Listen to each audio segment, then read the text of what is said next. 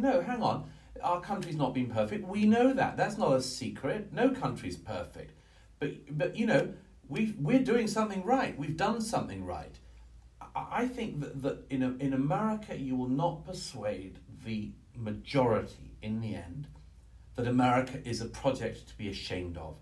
I think they understand that it is a project, a country, a state, a republic to be immensely proud of. And if that is the case, as I think it is, the American majority will win, not just because they're a majority, but because it just so happens that the facts and history are on their side.